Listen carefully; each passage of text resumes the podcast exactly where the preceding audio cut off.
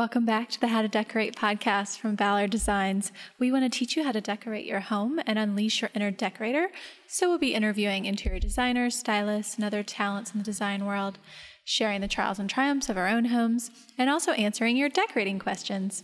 I'm Caroline. I run the Ballard Designs blog, howtodecorate.com. And I'm Taryn, and I'm in the product design team at Ballard. And I'm Karen, and I'm in branding for Ballard.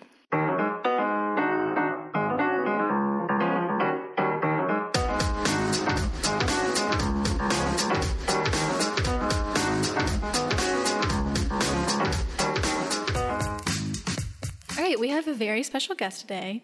We have been looking forward to this since probably June when we first reached out. Uh-huh. Our guest is Maria Killam, and she is a color expert and she teaches a seminar, color seminar. She's here in Atlanta right now. She has a blog, she has books. You're a designer and have an e-design. And if you guys have been listening to the podcast, she's her name has come up Yes. many times with designers talking about what huge fans they are of her and how much she has taught them about color. So you're going to help us today learn about color, right? Yes. Yeah. yeah, so I think Lisa Mende um, on one of our episodes back in the spring mentioned that she came to one of your color seminars.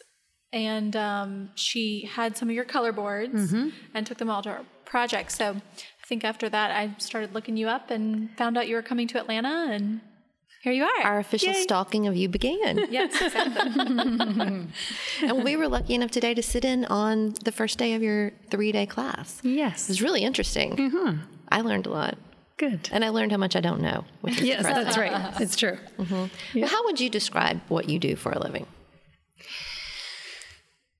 Well, I teach homeowners and color enthusiasts how to get color to do what they want through my proprietary understanding undertone system, which is a system that I created, um, let's see, probably about 20 years ago now when I started working at a Benjamin Moore paint store. And after doing consultation after consultation, uh, and I was using big paint samples, and it was like it's like as designers we feel like we need permission to use a bigger sample. So I had done a three-day color course in San Francisco, and then I was painting up big paint samples, and I was constantly using them. So oh, but just to backtrack, how the whole understanding undertones fascination for me was born was that I had set up my interior design business. I was doing redesign because this was 20 years ago before staging was invented.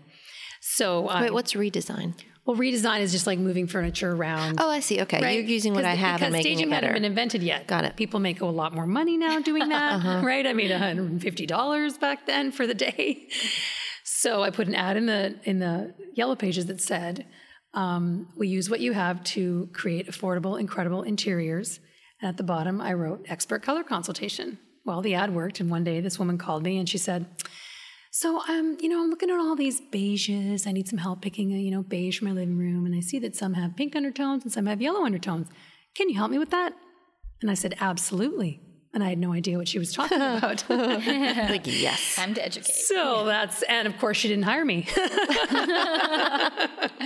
so then um, that's kind of when I started to really kind of get like, oh, you know, there's there's different undertones and neutrals, and I went off and did this course in San Francisco, came back, and then fast forward, started working at a Benjamin Moore paint store, and it was really just through working with my large samples you know, doing an average of five calls a week that really added up to, you know, I've done thousands now.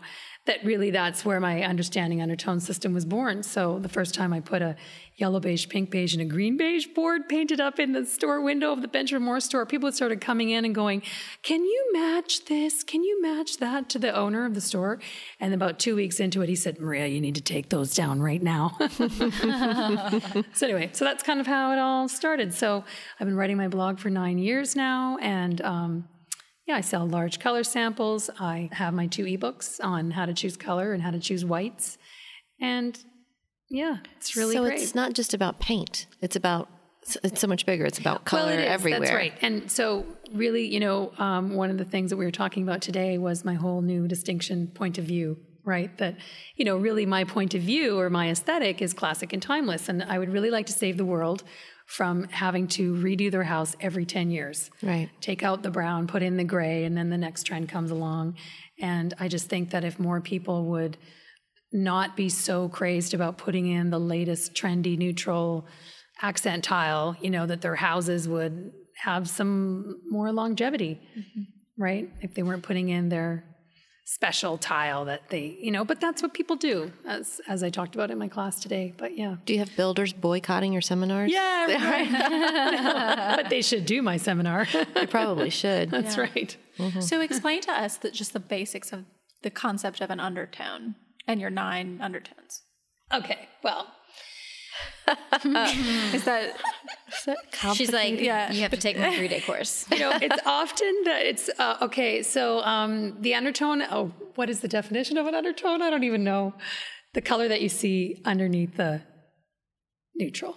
Mm-hmm. I'll Google it. That makes sense, right? The color you see under neutral. Because one of the things you were saying today, which really I think w- will help so many people, is to, to put any neutral against something, a white piece of paper. That's right.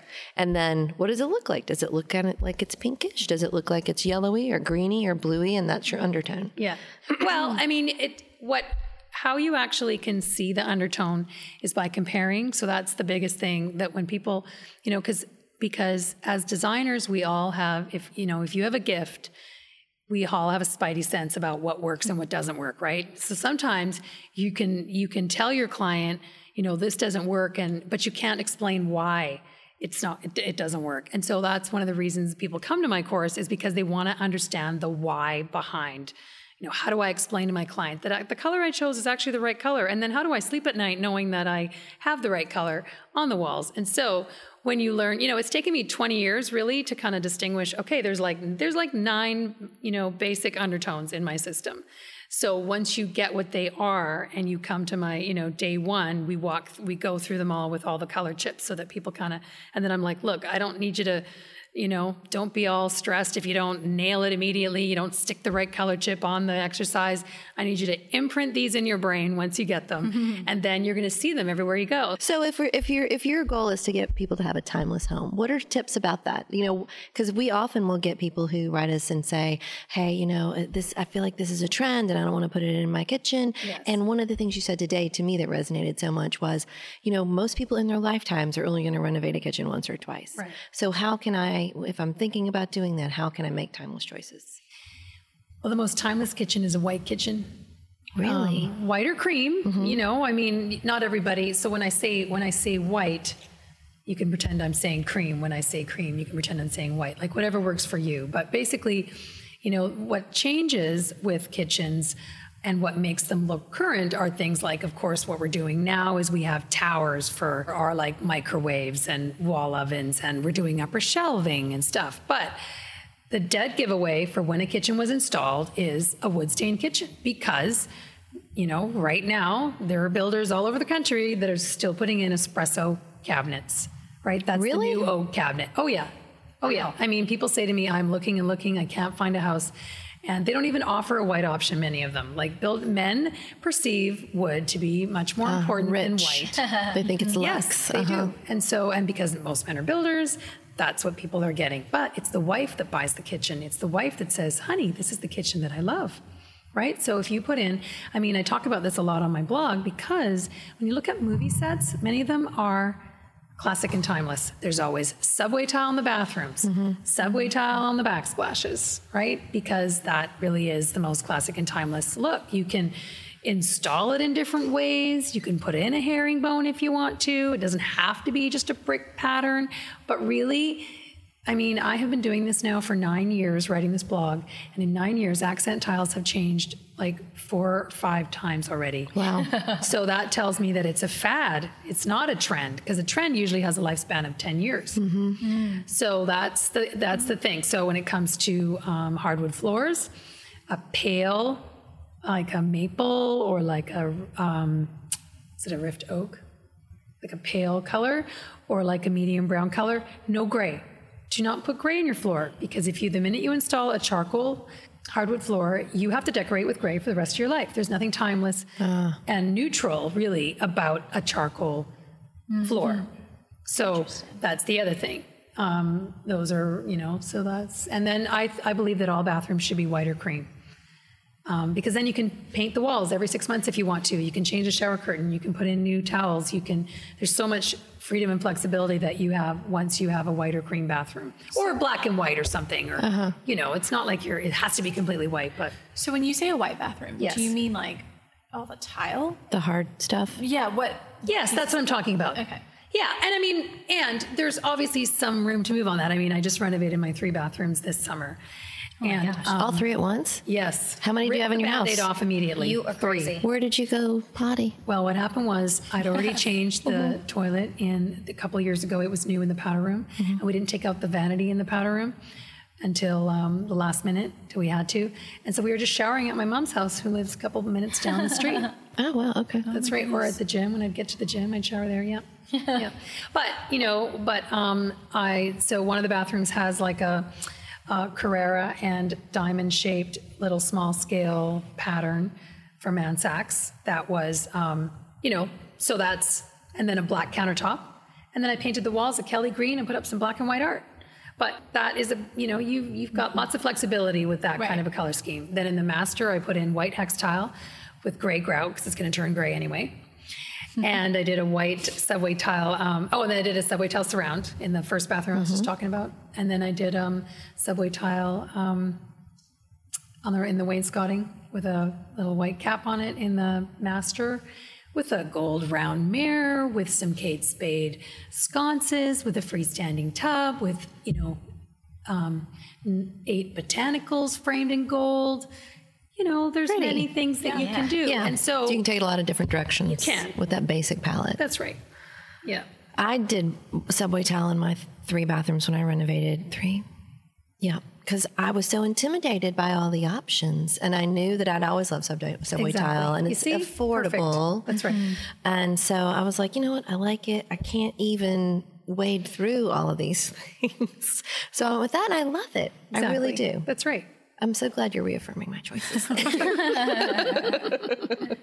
thing we did today that I really liked was like looking through the fan deck, but also your big color boards. I feel like people don't stress enough how important it is not to go off the paint swatch. And oh, like the little tiny one inch square. yeah. That's right. So I mm-hmm. was wondering if you could kind of talk about Yes. Well, you know, the first time that I was so first of all, I mean, I you know, the first color course I did, you know, this woman would paint up big samples. So I just got home and so that just kind of gave me for permission because as designers we feel like we need permission to use a bigger sample. So I started painting up large samples. But then one day, so I'm using these big samples, picking colors. I'm in this client's house and she opens up this brochure, this stain brochure, and she said, you know, these tiny little one by one inch by one inch stain samples are in this brochure. And she said, so Maria, like, you know, which stain color should I should I stain my hardwood floor? Well, I looked at her like a deer in headlights, and I said, uh, I don't know, but I'll get back to you. So I jumped in the mm-hmm. car. I called my mentor friend, and I said, Well, what should I have said to her? She said, Maria, every floor takes a stain differently. So you pick the range that you want. The hardwood floor guy comes over. He does a little test. That is how you decide what color your hardwood floor is. There's no such thing as just pointing to a swatch on a brochure. So it was funny because I just picked colors with my big samples. And suddenly I feel like I need to give her a color from this tiny one inch by one inch swatch. So once people attend my course and they see me working, they see how I use the large samples with hard finishes, like with countertops and backsplash tile and you know even with fabrics and Flooring even, everything and yeah. flooring then they can see how to use them because the the way to show your client that you've chosen the right color is really by comparing colors. So if you walk into your client's house and you decide, okay, so based on everything that's in here, I think that they should have like a green gray um, paint color. So you pull out Edgecomb gray, which is a Benjamin Moore color, or agreeable gray, a Sherwin Williams color that many of you will be familiar with. So you pull this color out, and your client might go, oh, well, how come it's that? Right. It How come it's not to me the or it looks 2,000 colors that you Right. brought? That's right. And they're going to have their objections. They're going to say, you know, if someone is a blue person, they're going to say, oh, that looks beige. And that's when I know, oh, you're a blue person. Really? You don't think that gray gray is not gray to you until it's blue. So then I give them a blue gray and then they're happy. So sometimes if someone is not a gray person, they'll say, oh, that's gray. I don't like that. But then, so then I pull out the coldest blue gray in the deck and I compare it to the color I've just chosen and picked out for them. And they and I say, well, this is cold. And they say, oh, I see. Okay, well, I, you know. And then if they still don't get it, I go through the other eight undertones. We go through gold beige, we go through taupe, we go through pink beige, yellow beige, green beige, we go through all the rest of them, and then we come right back around to the color that I said was going to be right in the first place. the first 30 seconds. That's so, right. So basically, hold on, I'm just trying to like Envision. every every like main color. Like say you want a blue paint color. Every version of blue, there is a blue with a little gold in it, blue with a little yellow in it, blue with a little pink. Okay. So, no, that's a good question. Um, basically, gray has three undertones blue gray, green gray, violet gray. That's it. And then beige has five under. Beige has like three, you know, primary undertones. So pink beige, yellow beige, green beige, and then the secondary undertones, which are secondary in importance, nothing to do with the color wheel, are gold beige and orange beige. And then there's taupe, and then there's okay, one more. Did you violet? Right. So basically, right. So gray has three undertones. Beige has five undertones. Five, six, seven, eight, nine. Oh, and then there's taupe. Yeah. Yeah, You had it. That's right. Okay, I got it. Yeah, that's right. Yeah. you so are really, a true color expert.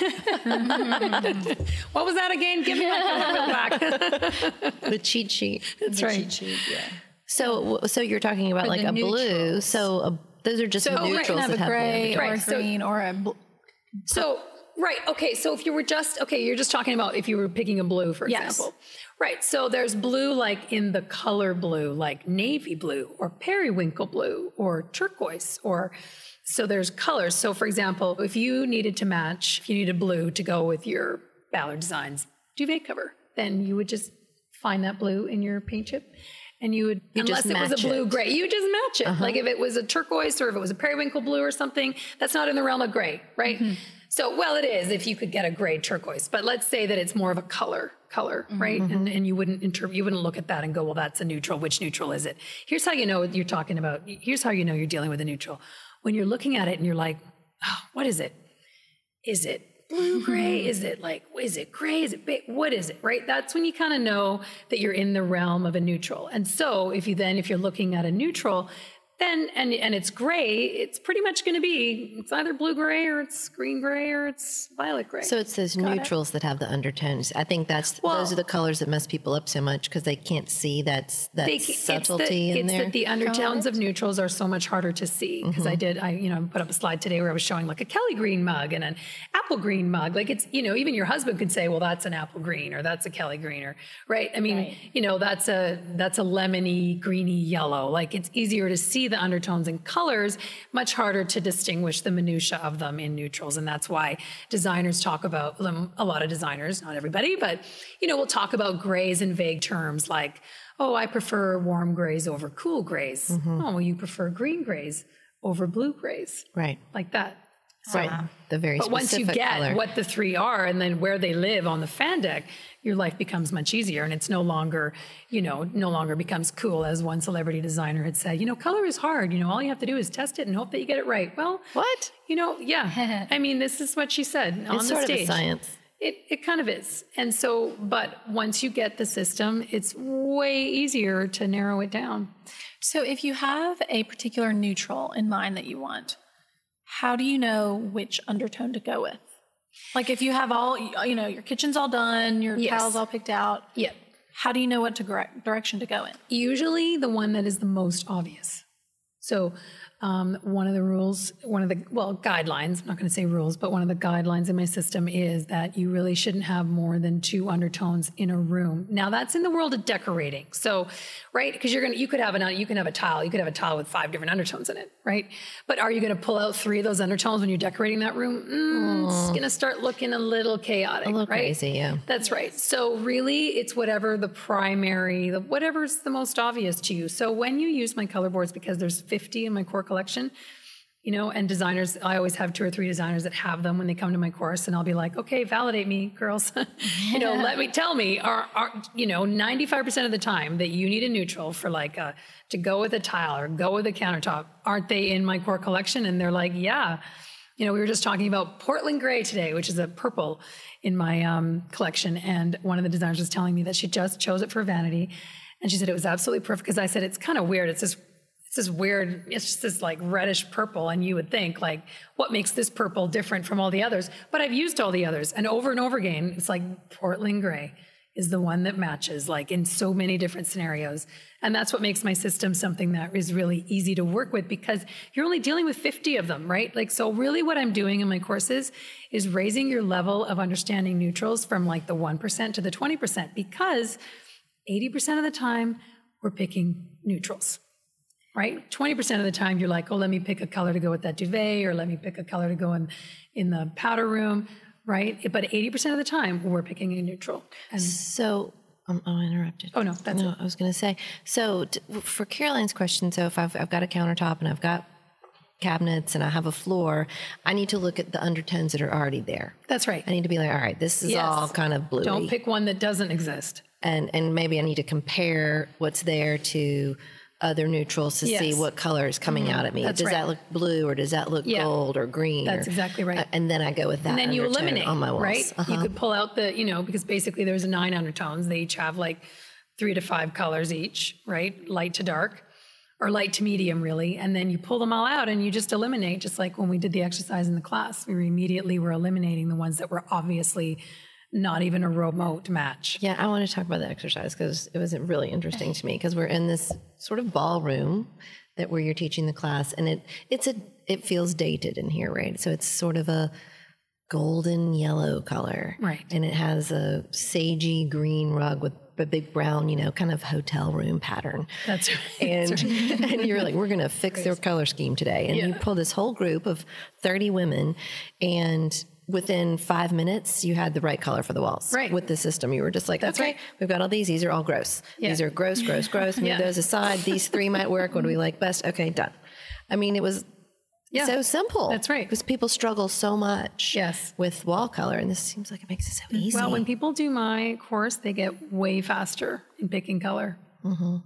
It seemed like one of the overall sort of, you know, ideas was just consistency in the wall color rather than trying to.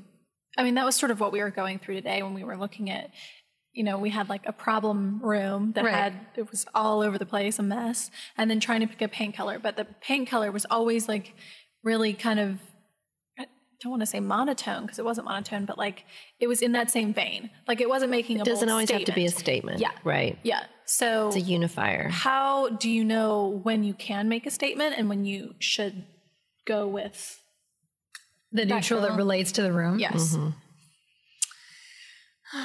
You know, I don't know if I can give you an answer without a picture.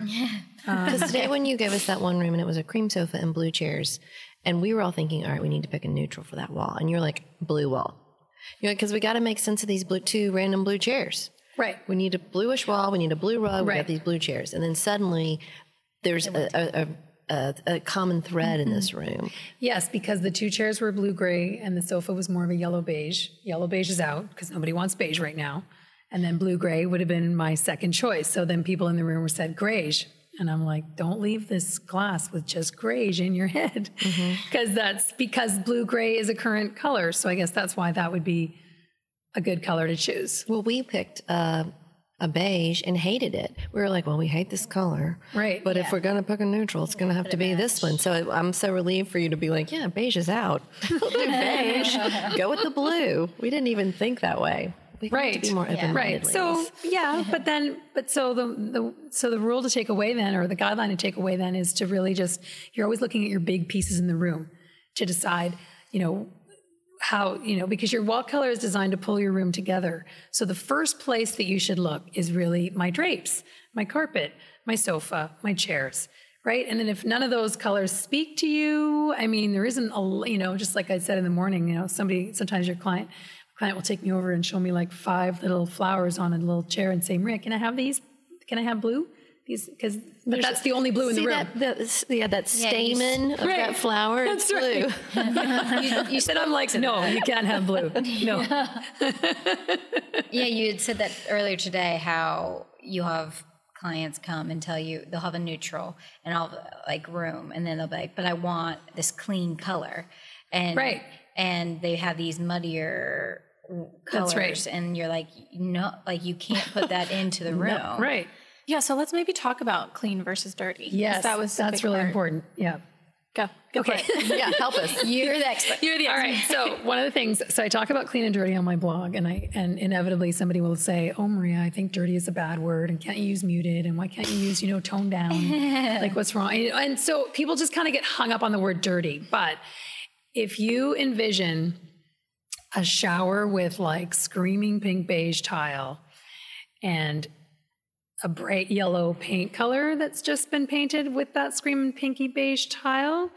The only way to really explain to your client why they're unhappy with the color scheme is because this bright yellow color here is making your surround tile look dirty. And it and it looks dirty. Like that is the only thing you can say. There's no like it looks muted. So Right, because muted doesn't even Right. sound bad. that's right. So yeah. So so one of the things that I that I tell my um, on participants on day one is that you know when I when I used to teach this course at the college level, I would send everyone home with a clean and dirty exercise. They were not going home putting together like you know complementary or monochromatic, you know color theory, you know combinations that really are not helpful for picking wall color. I would send them home with look like I want you to put clean colors together, dirty colors together. So this one woman came back and she said one a student she said Maria like I was in the paint store and this color consultant said to me, Maria, like I mix clean and dirty colors all the time. And I said, that's great. And you can do that when you leave here. You mm-hmm. just won't be doing that here. Because here I'm training your eye so that you can see when you've actually stuck a clean color in the mix and it looks wrong. Right. Because clean and dirty is relative, just like cool and warm. So a clean color is just like a color that doesn't have. It's just a Like white plus yellow or something. yeah. Like how do how do if How I does one define Yes. clean or dirty? Well, I mean, the easiest way would be really the trend that we're experiencing now. Color is more fresh, right? It's more mm-hmm. clean. We're decorating with bright turquoise and, you know, raspberry and Kelly greens and all those brighter colors. I mean, those are all cleaner colors versus in the brown trend when everything was more muted cream, brown, rust, you know, sage. Sage, gold, right? Everything was mm-hmm. much Right, more, you know, now it's much more graphic and black and white. And, and that's that's the reason why the gray trend came along was because bright color got brighter. Color got cleaner. Color went back to the 50s and 60s, what we're, you know, and and that's and gray is the perfect backdrop for that. Beige dies with clean colors.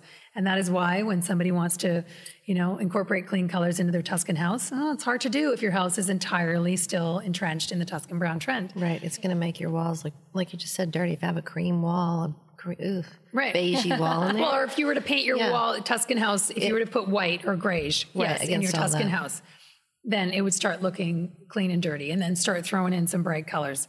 Same thing. So you got to tread carefully when you are incorporating the old with the new, so that you don't end up with this yesterday and today look all in the same room. So one thing that I liked that you were talking about earlier is about the fan decks from Benjamin Moore or you know anyone really, Mm-hmm. and how um, the I think That's people completely maybe transferable. Is that what, or what? Yeah um, like the color isn't the same color all the way down the fan deck. oh, right. Yes. So Yeah. yeah, Okay. So, um, so the way a fan deck is made is that there's a team that basically by eye will take colors from different fan decks and fill in the blanks. So, and for example, what a lot of people don't realize is that, you know, the, the Benjamin Moore historical fan deck and then their new designer classic fan deck, they're just, they've just put the colors together the best they can. They- haven't necessarily put them together from a gradation of light to dark. And so, um, so if you are looking at the color that's darker or lighter, and that's you're looking for the darker or lighter version of any given color, and it doesn't look like it's the darker or lighter version, then it's not. Right. and you need to trust your eye and then look for one that is, or, you know, if you need the one that's in the middle and it seems to jump from light to dark and you're like, where's the medium color? I mean, I know a I know a colorist who used to I will not name the name of this paint company, but she was working for a paint company who um, she so she's she, she was trying to do color consultations with their fan deck and then one day she just said to them like i seem to be always missing the medium row like of colors like where are those colors they said oh we took it out the last time we redid the fan deck because it didn't fit in the colorizer. Because think about it if a paint Oh. company redoes their fan deck, every little hardware store in the middle of nowhere needs a brand new colorizer that all the color chips go into. Oh, so yeah. they've just taken it out. No one needs medium. Right? Just add white to the dark. That's right. oh my gosh. Lord. So, Yes. yeah, so you can't trust the. So You're you, gonna have so my, strap and- yeah. So you know, the first one of the first lessons of day one is, you know, you need to learn tr- learn to trust your eye because if it's not there, it's because you're not looking at it. Probably. How do you feel about custom mixing colors? Like, say I have fabric I love or something like that. Should I take that in and try to get them to match it at the paint store? Or is that a mess? Um, I think that um, before I before I kind of discovered my system and worked it out, I was a lot more obsessed with custom color. Like I had, like you know, when I first learned color, I learned all about how to mix that. You know, anyone that does a color course, that's an intensive thing. You're mixing color all the time. So, you know, I was left from this course in San Francisco that you know that's my world. It's just going to be custom. Like if I can't find the right color or if the color isn't right, I pick the color, but the client's like, yeah, it's not quite right. Well, then I'm going to come over with all my colors and I'm going to tweak it for you. So the first time I picked a yellow, because I went home and bought like 12 of these colorants, my client said, yeah, Maria, the yellow, it's a bit bright. I said, oh, don't worry, I'll be right there. So I drove over with my colorants. I pulled out my purple because that's how you tone down yellow, and I added purple to it. Now we had it. Now we had the color right. But oh, guess what? We had three more gallons to go. Hmm. So this was a bit of a problem. So I think that once you get my system, people get a lot less, lot less fixated on, oh, let me get this color in quarter strength or half strength, or, you know, hmm. at the end of the day, there are so many colors out there already on a color chip. If you find a petal, a flower petal that you just love the color, you can pretty much find that. It probably exists. It probably already mm-hmm. exists. Yeah. yeah. Yeah. And they often, I mean, my I go to Ace Hardware for my paint because I love my local Ace Hardware. Mm-hmm. um, but any brand they can match, That's right. they have all of those. Like They if I find a I mean- Sherwin Williams or a Benjamin Moore color, I think you have to like, for example, companies like Sherwin Williams and Benjamin Moore, they're matching each other's paint all day long. Mm-hmm. They're going to have the formulas already in the system. Like that's just how it is. So if you are dealing working with custom color or you're worried that it's not going to like if you get the undertone right, you don't need to be so stressed if it doesn't have the exact drop of something in it that's going to mm-hmm. make it absolutely perfect. It's about getting the undertone right. right? Yeah. What about exterior paint colors? Yes. I had such a hard time picking paint colors for my house. And I was wondering if you could kind of give people some guidance on how, like, do you approach it the same way you do an interior? Is it different because the light or the trees or the whatever? How does one pick paint colors for their home? Because that is it's it's a far it's a far larger project to It is. repaint your house than it is to repaint a wall. Well, I have a one hour webinar that I sell on my site that um, is online training that you can learn how to pick the right color. But basically, you know, it's interesting when you're in the industry how you end up. I was talking about this today, how we pick the same colors over and over and over again, depending on what the trend is. So before I get to that, though, obviously you need to look at the fixed elements on your house. So if you have stone on your house or what color is your roof? I mean, a lot of people don't think about these things when they're trying to pick a color. So, the exterior color on your house will get four times brighter and lighter when it goes up.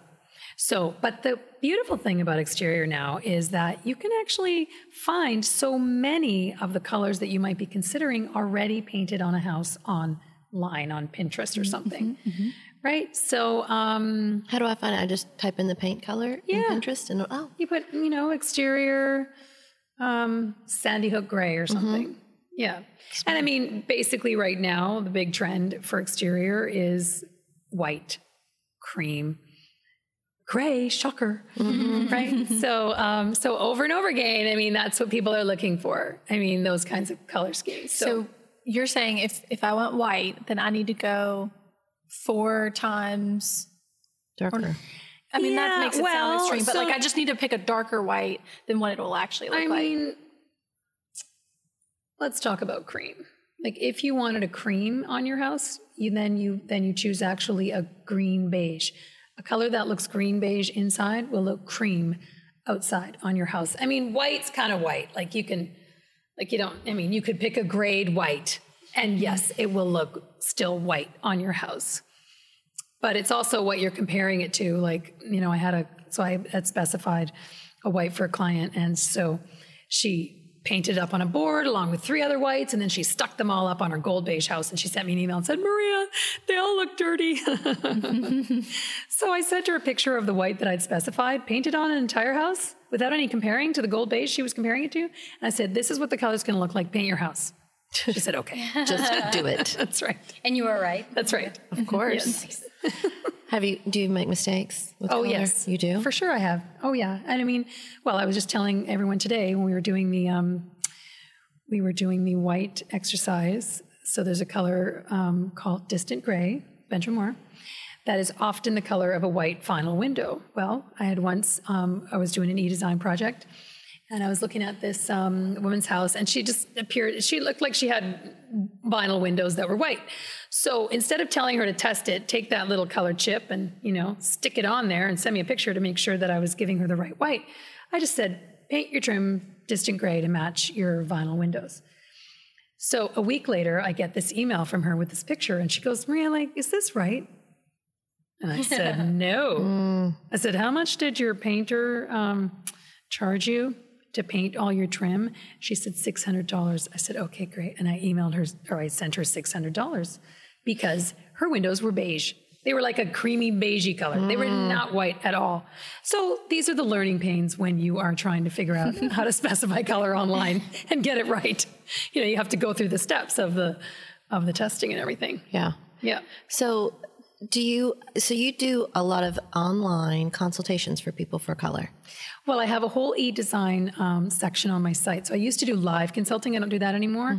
But now um, I have a virtual assistant, and we put them together.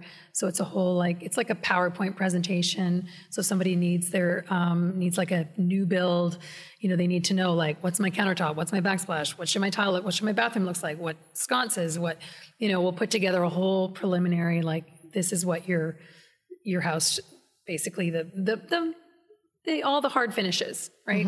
People can just buy an exterior roof if they want to. If they're just putting on a roof, they can just buy that consultation and like that. So exterior and interior and yeah, it's a whole but I mean, and that's the other thing that I teach on day 3 is that once you understand the nine undertones, you see them everywhere. And you can then now you can now confidently shop online and you can um specify color. Once somebody sends me the house or the you know their living room and i've seen their sofa eight different in eight different angles i can tell you that's a taupe. Mm-hmm. And then i can pick the right undertone to go with it. What mm-hmm. about picking paint colors for adjacent rooms? yes. Like, Do they need to match or no? so the way to create flow is not to take one strip and go from light to dark. The way to create flow is you start in the living room usually because that's usually where the color palette of your house kind of gets established. You're going to have more color there. You're going to have more things happening in your living room, right? So, for example, my living room is um, I have a sunflower yellow sofa, I have raspberry drapes, and I have like green accents in there and black and white. And yeah, black and white rug and stuff. So, so it's pretty colorful. You know, I'm color me happy. That's my blog. I got to be colorful. um, so anyway, so the first thing I would do if I walked into a client's house and we needed to, you know, pick a pick just paint colors is I would walk into their living room and just match everything in their living room, right? So I'm going to have that sunflower yellows paint strip, raspberry. So now my hallway is a couple shades lighter than my sofa. My bathroom is raspberry, right? That picks up my raspberry drapes. And but now is my whole house yellow, green, and raspberry? No, but you know I have um, a, a sorbet orange office in the in the house. I have um, like a turquoise master bedroom. There's no turquoise in my living room, but when you walk through my house, people say, "Your house feels so fresh," right? So the colors are all clean. I'm not like you know I'm not walking from um, a yellow hallway into a sage green office, Right. Right. gotcha. So you want to. So when you're creating flow, you want to keep your colors in the same, you know, clean. Um, what's the best way to explain? You know, if they're clean, you keep them clean. If they're dirty or more muted or earthy, then they're more earthy, and that's how you create flow. Gotcha. Yeah. That's a good rule. That is a good rule. Um, and I was going to speak to you. Also talked about contrast, either if you if it's too strong or too weak. Um, and I didn't know if you could speak more to that too. 'cause- Yes. Well, one of the things uh, when I talk about um, light and dark, because basically the three ways to describe color are colors always light, dark, cool, warm, clean, dirty. So inside of light and dark, I talk about creating contrast and how, unless you're doing a white on white bathroom or a white on white kitchen, which that's when you can create contrast by adding all kinds of decorative items, right? You can add carpet, curtains, paint the walls. You know, that's how you add contrast in a white on white kitchen or bathroom. But if you are putting in, you know, a brown counter, or if you're putting in brown cabinets, let's say, or any kind of color wood stained cabinet, you know, really, in my opinion, the best color for the countertop is not some kind of you know monochromatic granite that matches the the countertops perfectly right? Like i mean i have seen a million kitchens from the brown trend. I mean i remember i'll never forget walking into this one house. The um, flooring was brown the cabinets were espresso the countertops were charcoal the backsplash was charcoal and I thought, wow, like you could not pay me to live in this $3 million house. Like, mm-hmm. what happened to the happy yellow kitchen? Like, where's that kitchen? Right. I mean, it, you know, it's just like on your own, people think, oh, I need to match, match, match everything. Right. So, a good rule of thumb is to alternate the contrast. Right. So, if your cabinet is brown, then put in an off white countertop and an off white backsplash. Right. Mm-hmm. And then, so then you've got, then you're alternating the contrast. Maybe your floor would then be a, a light color as well like a light um, maple or light rift oak or something. Yeah. What do you do when you have clients who have really ugly things that they want to keep? Such a good question. Or like say they're, you know, like they have a they just put in this kitchen and they need it's brown cabinets and an ugly countertop and they're like, help me pick a wall color. And you're like, mm-hmm. that's not the problem. Mm-hmm. what do you do? you know, one of the conversations that I talk about on day one in the beginning is about, you know, you know, the slide I put up is, you know, is color magic, true or false? Color can sometimes be absolute magic, right? You can paint your. I have saved many a client from an immediate bathroom renovation or kitchen renovation just because I picked the right color for the walls and the right color for the cabinets. You know, but sometimes there is no magic, and sometimes you need to tell your client, look, this is bossing around your entire color scheme. Like I just had um, someone come up to me in the course. He said, "Okay, so Maria, like, um, this is my new condo that I'm renovating the whole thing, and I just want to know, can I keep these this black sofa and love seat? Well, the black sofa and love seat is from the '80s, and I said you can keep it. It's your house, but just so you know, like." You know, you'll hate it even more the minute you've renovated everything. Everything is brand new, and now you're going to have this '80s you know, sofa and love seat black in your living room. Like black is in again, but it, as we know, nothing ever comes in the same way, Right. right? Yeah. so, so I mean, I think that it is, um, you know, you need to learn to be bossy, but in a charming way. When You did say that. I liked that. I wrote it down. you did, bossy in a charming way. I'm gonna use it later. yeah, I liked it. On your husband? Yeah. Honey, I'm already is- doing that. That I've perfected. Yeah. One thing that my mom did when um when we bought our like when we were growing up and we moved into a new house and it had one of those bathrooms. I know y'all have all seen it. Karen and I or Taryn and I have commiserated. Had a blue toilet. Oh, the baby blue? Yeah. Like, well, it's like a china blue kind of. Yeah, right. Oh, You know, Uh-huh. um, baby blue toilet, baby blue tub. I think it actually had white backs, like um, square subway tiles. But she, oh, and then it had a terracotta like hex floor. It was, it was rough. But my mom found a wallpaper that had all those colors in it. Yes, beautiful. And that looked amazing. and it looked it looked fantastic. Yeah. Mm-hmm. I mean, would she have rather not have a blue t- toilet? Sure, Right. but in the context of the patterns and the colors and everything. I am so glad you brought that up. It because works. I've seen that done many times. Right, the right wallpaper can be mm-hmm. completely magical. or maybe mm-hmm. you know, maybe it's a, maybe it's a drapery or or a, Yes. a pillow Yes. in a living room or something. Yeah, Yeah. if you're stuck mm-hmm. with something. So I feel like in that sense, color can absolutely. And my, she just did it again, actually, in another bathroom that she which she moved houses, and the tile had this like, you know, rust colored like border around the edge. So she found this wallpaper that was, a, you know, and I feel like people want to go ahead and jump to just ripping it all out mm-hmm. and right. starting over Yeah. when you know come up with like, something creative and see if you can live with it a while and you Now I feel like I shouldn't yourself. renovate my bathroom. I should just pick a different. like I hate the floor, and I'm like, well, maybe I just need to pick a different paint color. That's right. Well, I've written a few posts about that because when people first move in, they take possession. Nothing is your stuff. Like it's all, and it's bald and it's naked, and you're like, oh, it's gotta go, right? But then eh, you put your stuff in, you cover up the crack on the wall with a mirror, and You live with you it a know you don't bit. notice it anymore, right? Because that's because your you, your eye has been distracted. I talk about that all the time. That if you screw up and you uh, you get the undertones wrong or clean and dirty, oh, you've mixed it up, it's a problem. Start styling. Totally distract the eye. It works magic. It's great. It really does It because does. when you go into people's homes, uh, this is an example. Like, say you were, say you're upgrading a sofa. Yeah. Um, I kind of switched there in the middle, but and so you're getting rid of your sofa. Right. And you take it out and you put it on the curb or you give it to someone. Oh my gosh, suddenly it looks so much worse than That's it looked right. in your house. That's like right. you lived with it for forever and it was fine. It was totally adequate. And then you pull it out and you're giving it to someone. You're like, oh my gosh, I did not realize how awful this thing looked. kind of the same with your house. When Mm-hmm. you're really examining it and you're not living with it, it's not like propped up with a bunch of stuff. That's right. Then you're like, oh my Lord, look at that. Just cover it all up. Decorating can solve a lot of house problems i mean It totally, you know, yeah. I mean, my deck, for example, like, I mean, I, we had much bigger things to do, like rip out the front and the backyard. It was half concrete. We moved in, like, and the deck's bad, but oh, like, I just decorated it, man. Brought in sectional, you know, pillows and, you know, my dude dining room set and everything. I mean, you don't even notice that deck anymore. Yeah, like you said, Right? distract. Oh, yeah. Distract. hey look over here that's right look over here at this awesome Put a disco ball in the living room. Do not look at the paint color. That's right. It's like when you pull back your hair, but you wear like really big, funny earrings Oh, or something. yeah. On a, you're like, look at these. I didn't do my hair today, but I'm really trying. I'm Fabulous. exactly.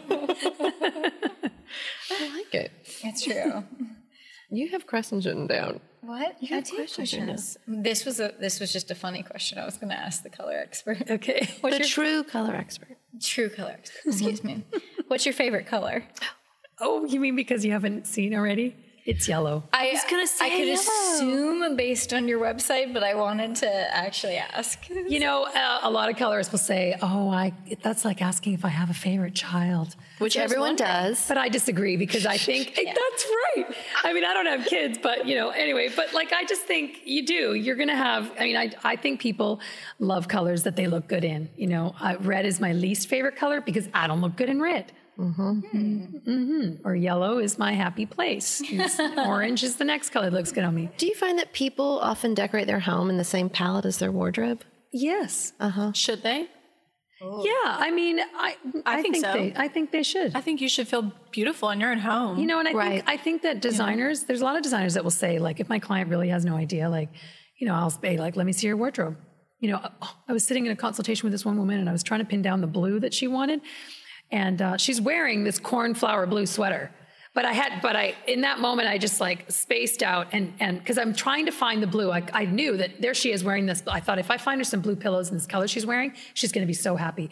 But I couldn't, like, finally I landed on cornflower blue and I'm like, oh, thank goodness, that's the name of it. Yeah, okay. I put in cornflower and suddenly everything cornflower blue came up. Well, she was just so, she was beside herself. She was thrilled. I'm like, oh, here's your, here's your lamp.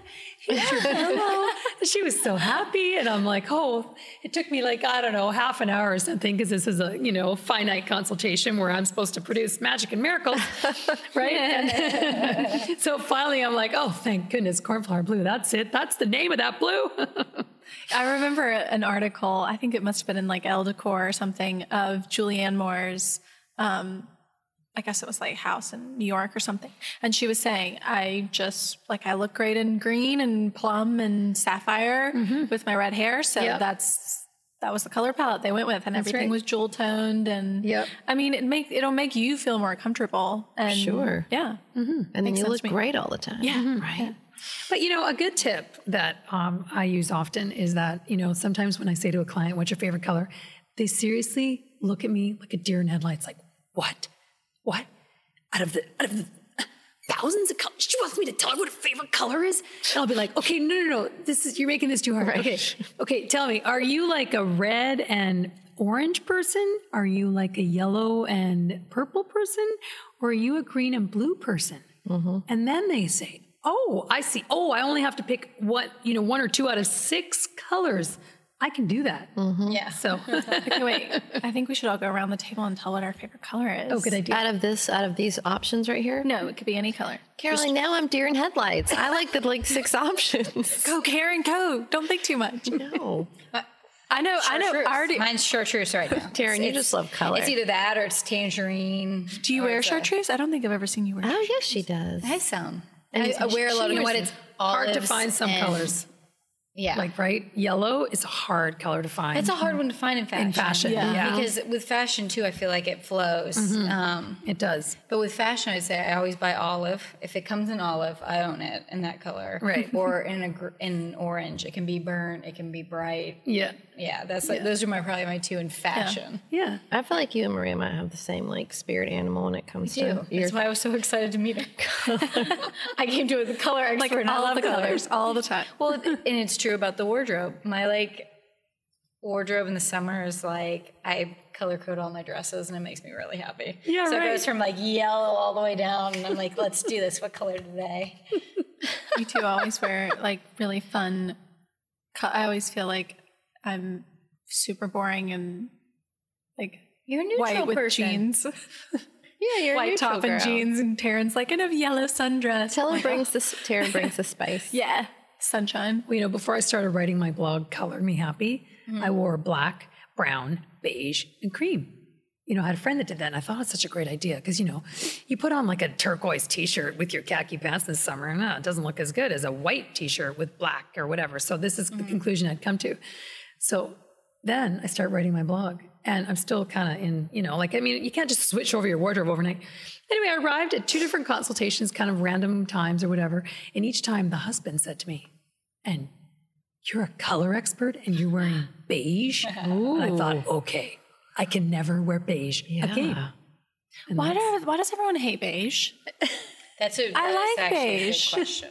People do have a bad Well, I, I to the word beige. I mean, I the don't hate. I room don't is like kind of every beige, and it's not attractive. no, No, here's the I thing: don't like the every wrong beige. beige, Right. is a problem. It's a bad, you know, bad thing. And you know, and having said that, all, I mean, beige is not a trendy color right now. Nothing wrong with beige. Nothing wrong if you want to have it in your house, but it is definitely not trending. I even had a couple of color uh, designers in my last course in Vancouver who were just like trying to wrap their heads around beige. Why do I even have it in my system? I'm like, because you need to be able to like narrow down the color. You need to you need to distinguish what it is in your client's house, and then you work backwards from there if that's not what they want. But you need to show them, look, you have a pink beige countertop. You can't have exactly the gray that you want. Right. It's not going Right. to work. I would like to petition the design community to come up with a new name for like tan. I like to call it flax because flax and tan are different. Flax has more gray in I it. guess to when. I, I guess when I when I think of beige, I think of more of like a natural linen color, like just sort of a like the color of a Starbucks napkin. lighter than that. Hmm. But I think most people Beige think is kind of like yellow to me. builder beige is what most people picture. I guess I'm mostly Which just thinking like tan beige. as a color. Yes. Yeah. That's that right. pinky. Yeah, yeah, yeah. Because there's so much pink beige out there. Like I, you know, it, everyone that reads my blog knows it's a dirty word on my blog, and I get a little flack for that. But it's such a default automatic color because it looks warm on a small scale, and then you put it in. Suddenly, you got pink mm-hmm. beige tile or pink beige carpet, and if that's not what you wanted, now you're cranky. It's mm-hmm. fine Flesh if that's what colored. you It's an expensive mistake. It is a very expensive mistake. What do you feel like the biggest mistakes people do? Small color swatches or biggest mistake is just not realizing what is existing in their house. You know, um, I get looking at it objectively before moving but, on? I mean, you know, I'll get reporters and they email me, they'll email me and they're always asking me the same questions, right? They'll say, Oh, Maria, like, can we talk about, you know, um, color and the effect that it has on mood? Well, you know, that really works well if you're like a product designer, for example. right? Or if you're designing a logo or if you're designing a hospital, you know, that's when it's really important to really understand the meaning of color and am I going to put red in that, you know, spa that I want to feel tranquility? You know, mm-hmm. no. But in your home, if you're madly in love with bright turquoise, but you have a pink beige fireplace, stacked stone that you're unwilling to change, Yeah. it's not going to work for you to put in that bright turquoise in that room. So that's what people don't understand, and that's what they get. And so same with you know when they start, they make the biggest mistakes I would have to say in hard finishes for sure, mm-hmm. without mm-hmm. question, because ninety five percent of the time, in the literally thousands of calls that I do, like I'd said actually in the beginning of the podcast. You know, the tile doesn't match, the counter doesn't match the backsplash tile. It, you know, and it because all of this stuff looks really small and benign and when it's in a tiny little four by four inch sample or a three by six, you know, then you put it up and it doesn't match. I mean, that is, you know, when I did my renovation this summer, and I'm like, I am agonizing over the minutia of the whites of my subway tile versus the white of my hex tile and noticing that wow, my hex tile now that it's installed is not a true white at all. It's like an off-white to cream, enhanced by putting in the gray grout, which made it feel even look even more cream. I mean, like I'm going through all this in my bathroom renovation on whites, but at the end of the day, my bathroom is white. Mm-hmm. Now that I put in my fabulous like yellow ottoman, my eight botanicals framed in gold, mm-hmm. my you know like I don't really notice that oh my floor isn't the exact shade of white that I want it to be. However, most people are dealing with wow that blotchy tile I've just put in in no way goes with my countertop and in mm-hmm. no way goes with my surround. Now you're mad. Yeah. Yeah. Right. And now your husband assures you, by the way, it's never coming out. Well, Right. now you're Get really to it. cranky. Yeah. That's right. Yeah. yeah. Can I tell our everyone about our book build process? This is when we design the catalog because I feel like people probably picture us with like little swatches, but in reality, we get like a runner size of a rug. Mm-hmm. We have full size Yeah. of a painting. Like we'll, ha- we'll get the li- like the actual Piece physical of piece of art, art. right. We'll have three. You know, we'll have swatches that are probably three feet by three feet of For fabric, fabric. Mm-hmm.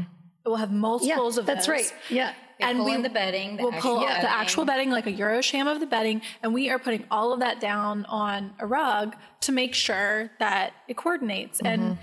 if you were just doing that by photos or by like a little tiny swatch, I mean, it would be twice as hard. You can make a mistake. And the chances are that it would not be fabulous in the end. yeah, Exactly. Right. Right. And we've made that mistake before. You were saying a minute ago. I can't remember exactly the the, rug with the context it. flowers on it.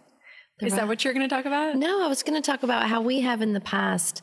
Um, oh, I know it was the little blue stamen on the flower. Yeah, right, Can I pick up that one little tiny color? Yeah. And we'll we'll you know when we're looking at something in person, um, say for instance a rug that has twenty colors in it, and there's like one beautiful chartreusey green in it, but it's really mostly a tan or it's mostly blue. Yeah. And then we're like, oh, but let's really play off of that chartreuse.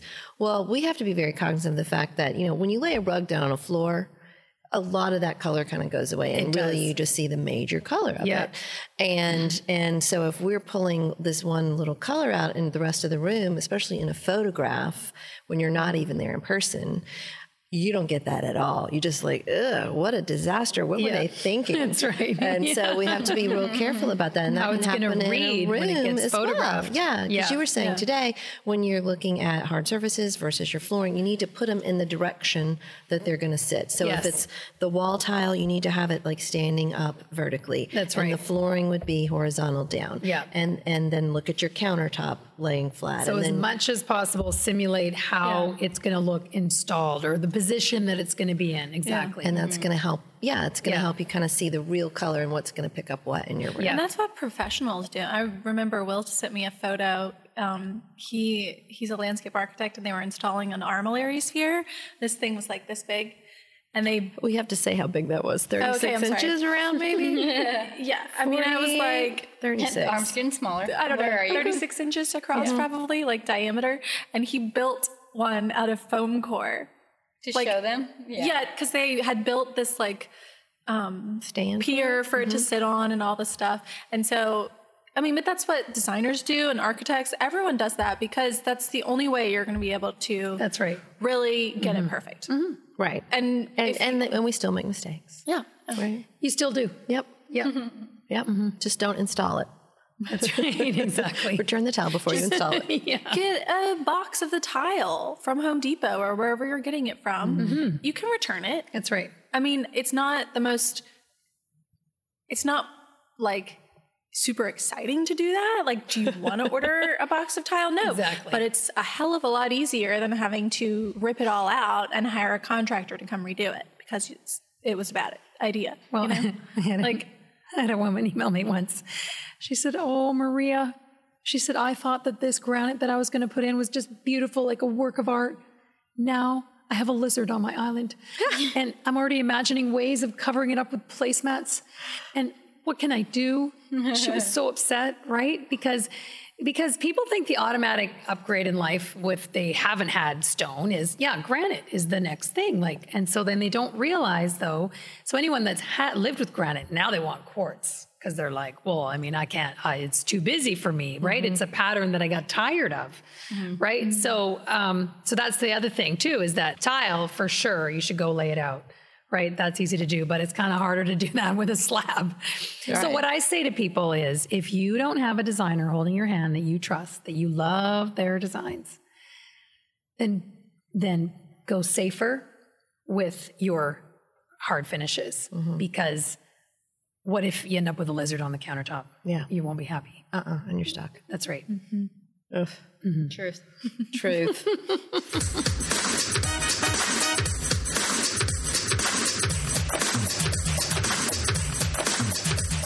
All right. well, should we do some dilemmas? We have a couple questions. Yes, we need your ex your true expert advice. Perfect. Mm-hmm. I'm especially curious about this first one mm-hmm. because I feel like we probably will all have strong opinions. Ooh. Mm-hmm. Okay. Well, the first one is from Heath, and he asks, What type of room should have an accent wall? Then provide tips on how to decorate rooms that have them. Do you think Heath has an accent wall? It sounds like he might. It sounds like he does based on What are your thoughts on accent Crowell. Well, here's my Maria? thoughts on accent walls. So accent walls are not as popular now as they used to be. Like in the you know in the 80s when we first started, you know those of you that were around the 80s, you know, when we first started, you know, moving from white walls to color, everyone did an accent wall. That was kind of a thing that we thing, did. yes. It was like we'd have the red wall and you know like but so I believe I think an accent wall works in more of a contemporary environment usually and it you know it just should usually be the wall that you see when you first walk into a room. I think there's definitely a place for it, but I don't think it's I don't think everyone should just slap one up. And having said all that, I've had I've had clients say to me, "You know what, Maria, like I'm actually not that good at decorating and pulling a room together. So I want to have some accent walls up. Like I just I want to have some color on the walls and can I have them?" And I'm like, "Sure." Absolutely. You know, but So, are there any tips to decorate around them? Decorate uh, decorate rooms that have them. So the tips would be that if you are putting up an accent wall and you have a blue wall, that you're going to want to repeat that blue in your space. So like, you know, small, medium, and large gradations of. So the obviously the accent wall would be the large. So then you might want to get some blue pillows. You know, you might want a blue lamp or something. Or Now, does it need to be super contrasty? You know what I'm saying? Like, if Yeah, it, does oh, it need like- to be like a bold accent Right, wall, well, or is it I mean, okay if it's like an accent wall- You Want to go like white cream? That's be- right. So an accent wall should usually be several shades darker, or it's not going to look like an accent wall. And another way, another easy way to put this in context is, um, I whenever I see a kitchen that is like that has like um, wood stained cabinets and then a white I, the white island, like no, your island should be if that's going to be like that's going to be an accent color, it needs to be navy blue or you know a strong color. Mm-hmm, mm-hmm. So to have it be white while everything else is it, that Like, makes no sense, point? Right. Like it, it just looks like oh, where's the rest of the white cabinets? Like Yeah, like that's didn't an finish painting or accent to have it be white, uh-huh, right? An uh-huh. accent should be a strong color. Okay, literally an accent. Yeah, yeah. Come on. that's right. All right. exactly. Good question, Heath. Yeah, I feel like What? There's don't more here know. for you to explore. What? no. I, I just am wondering. everyone. I don't think they're in. I don't think they're I'm in style. anti. but- You're anti-accent walls in all cases. No, I bet never. we could find some cute ones. Sure, absolutely. You could definitely find some great accent walls. Tread but lightly. As a general rule, I don't really get it. It Yeah, go bad I'm really not quick. crazy about them Yeah. and they don't often specify them. Yeah. I mean, Only if they ask for it. They beg. That's right. I just feel like if what what is the goal of the accent wall? Is it to I think a lot of okay, okay, here's the thing. I think a lot of people try to take an accent wall and they say like, "Oh, well there's nothing exciting in my room, so I'm going to paint bright red on my wall or they're and make afraid- it exciting." They're afraid or to do they're the whole afraid. room. My uh, my my man my facialist said, um, "Casey Marie, I want to paint my paint this room, and what do you think?" And so she showed me a pillow. I said, "Oh," and I picked out this amazing pink color for her. I said, "Paint the whole room pink." This pink, and it was a beautiful pink shade, like gorgeous. Anyway, so I haven't been back, but she, my sister was there, and um, and then I was talking to her. She's like, "Oh, I just painted one wall." I said, "No, no, Yeah. no." All Like, in. So most all of the in. time when people throw up accent walls, they- they're like they're afraid. Mm-hmm. So my suggestion would be, you know, test the color as long as it's not some screaming, you know, like it's screaming clean and it's just totally wrong with your earthy furniture or something. Right. You know, if it's a good color and you got it up on a big sample, don't be afraid. Paint the room. Mm-hmm. Do it. Yeah. All right. I like that. yeah. Cool. Mm-hmm. One more question. All right. And then we'll from let you go for the night. Michelle asked if someone had only $500 to update a room, what could they do to see the biggest impact or the biggest bang for the buck? An accent wall. It all comes around. You know, I would say lighting. Nobody ever has enough lighting. It's the first thing I do is install like six lamps in someone's house. You know, people say to me all the time, Maria, like, you know, like, can I put, should I put like eight pot lights in here? No, no. You are not going to have your recessed lighting on when you're watching TV at night and when you've got your friends over and when, like, it's, it's lamps. So I would say that lamps are the biggest, that's the biggest thing. Mm-hmm. Right. And it's easy to drop 500 bucks on some lamps. Yeah. Well, I mm-hmm. know. You got to be is budget conscious if you're going to get six lamps out of five hundred dollars. But hey, it can be done, and I highly recommend that you do it. So should oh you No, because you said today you should have about eight lamps in your living room, right? I mean, Ish. six to eight-ish uh-huh. lamps, yeah, in different, in different, you know, like um, have a um, tiny lamp, have a floor yeah, lamp, that's have a right. pair of you know earn. you know. I was reading a sconces? designer. Does that count?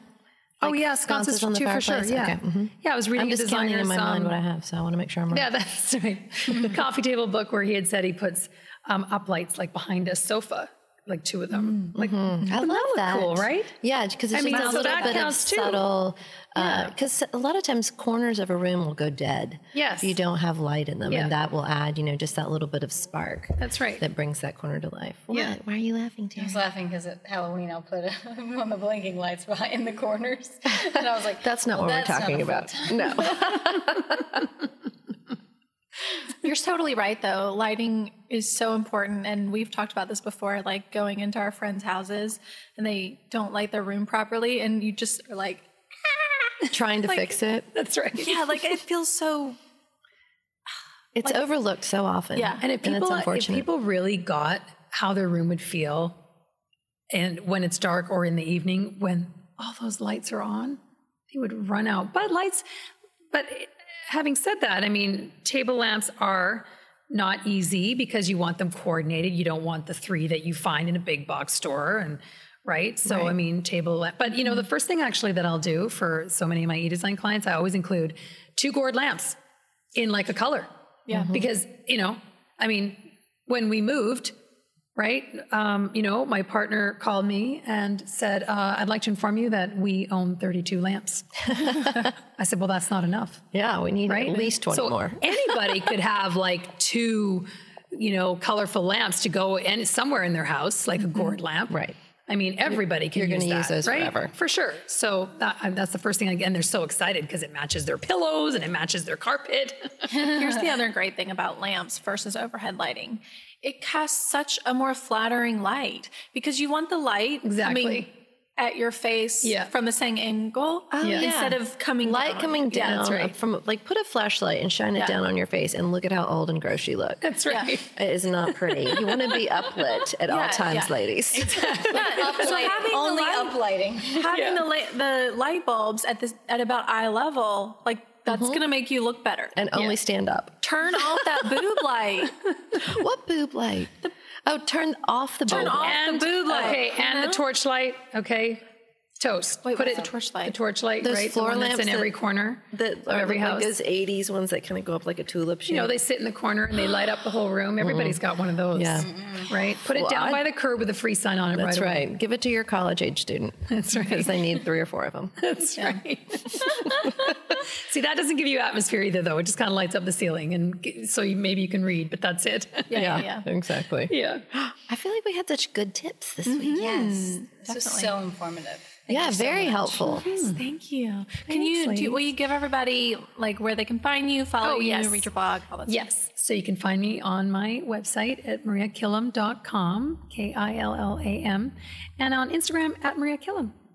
Excellent. Yeah. And but your blog's called Color Me Happy. Oh, it is, but it's under mariakillam.com. got it. Got it. Yes. and you've got Instagram and all those things too. Yes. Okay. What's the? She said it. Oh, oh, you at Maria it. Killam. Oh, I'm sorry. Mm-hmm. That's right. Wow. Okay. Long day. And we're not even drinking wine. no, that's right. Okay, I guess that's our show. Thank you, everyone, for listening. Thank you, Maria, for coming and thanks for good out- one. inviting us today. We loved it. And um, you could subscribe to the podcast in your podcast app, that'd be great. We'd love it. Follow us on social media, of course, at Ballard Designs. We'll leave some show notes for this episode on our blog at howtodecorate.com slash podcast. And of course, we need some questions, guys. We're Send us your low. dilemmas. Send us your dilemmas. We know you have problems. We've got some awesome people coming up, and you don't want to miss their awesome advice. And how do they send their dilemma? you can email it to podcast at ballarddesigns.net. Net. Just letting you know. It is hard. The neck gets People me. I know people Yeah. get confused about the tricky. net part. Um, until next time, happy decorating.